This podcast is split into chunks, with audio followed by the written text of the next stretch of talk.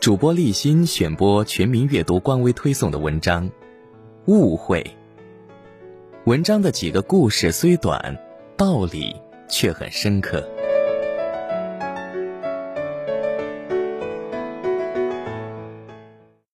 误会。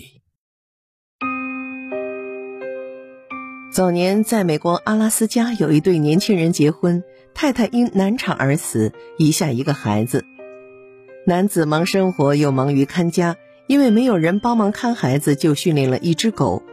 那狗聪明听话，能照顾小孩，咬着奶瓶喂奶给孩子喝，抚养孩子。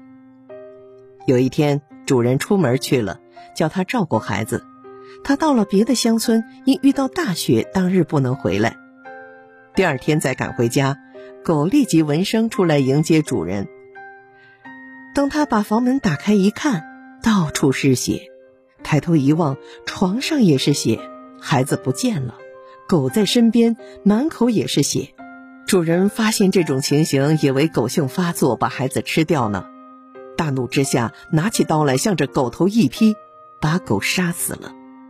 之后，忽然听到孩子的声音，又见他从床上爬了起来，于是抱起孩子，虽然身上有血，但并没有受伤。他很奇怪，不知究竟是怎么一回事儿。再看看狗身子，腿上的肉没了，旁边有一只狼，口里还咬着狗的肉。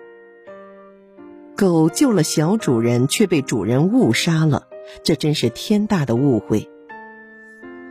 冲动下做的决定往往都是错的，遇见问题必须先冷静分析，因为冲动如果能解决问题，人类就会跟野兽一样，不需要脑袋思考了。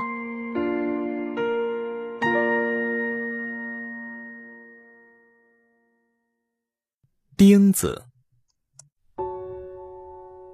有一个男孩脾气很坏，于是他的父亲就给了他一袋钉子，并且告诉他，每当你发脾气的时候，就钉一根钉子在后院的围篱上。第一天，这个孩子钉下了三十七根钉子。慢慢的，每天钉下的数量减少了，他发现控制自己的脾气要比钉下那些钉子来的容易些。终于有一天，男孩再也不会失去耐性、乱发脾气。他告诉他的父亲这件事，父亲告诉他：“现在开始，每当他能够控制自己的脾气的时候，就拔出一根钉子。”一天天过去了，最后男孩告诉他的父亲，他终于把所有钉子都拔出来了。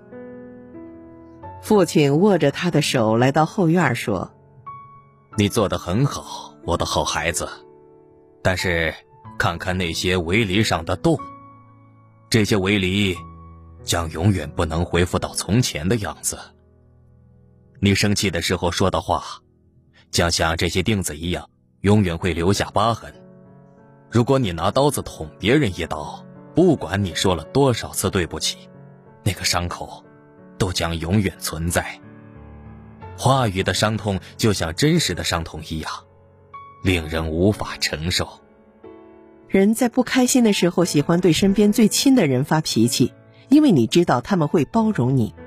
但往往发脾气时说的话，永远都像钉子一样伤人。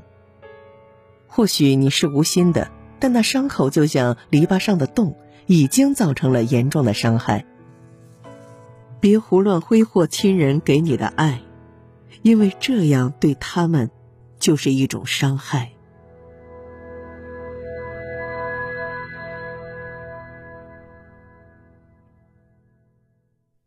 且慢下手。大多数的同仁都很兴奋，因为单位里调来一位新主管，据说是个能人，专门被派来整顿业务。可是日子一天天过去，新主管却毫无作为，每天彬彬有礼进办公室就躲在里面，难得出门。那些本来紧张的要死的坏分子，现在反而更猖獗了。哼，他哪是个能人嘛，根本就是个老好人。比以前的主管更容易骗。四个月过去了，一直不被看好的新主管却发威了，坏分子一律开除，能人则获得晋升，下手之快，断事之准，与此前表现保守的他简直是换了一个人。年终聚餐的时候，新主管在酒过三巡之后致辞，相信大家对我新到任期间的表现和后来的大刀阔斧一定感到不解。现在，听我说个故事，各位就明白了。我有一位朋友买了一栋带着大院的房子，他一搬进去就将那院子里面全面整顿，杂草树一律清除，改种自己新买的花卉。某日，原先的屋主造访，进门大吃一惊的问：“哎，那最名贵的牡丹哪里去了？”这位朋友才发现，他竟然把牡丹当草给铲了。后来他又买了一栋房子，虽然院子里更是杂乱，他却是按兵不动。果然，冬天以为是杂树的植物，春天里开了繁花；春天以为是野草的，夏天里成了锦簇。半年都没有动静的小树，秋天居然红了叶。直到暮秋，他才真正认清哪些是无用的植物，进而大力铲除，使所有珍贵的草木得以保存。说到这儿，主管举起杯来敬在座的每一位。如果这办公室是个花园，你们就都是其间的真木。真木不可能一年到头开花结果，只有经过长期的观察才认得出啊。所以，别着急对一个人下判断。短暂的相处不能让你了解一个人，一个错误的判断可能会让你失去一个好帮手、好朋友。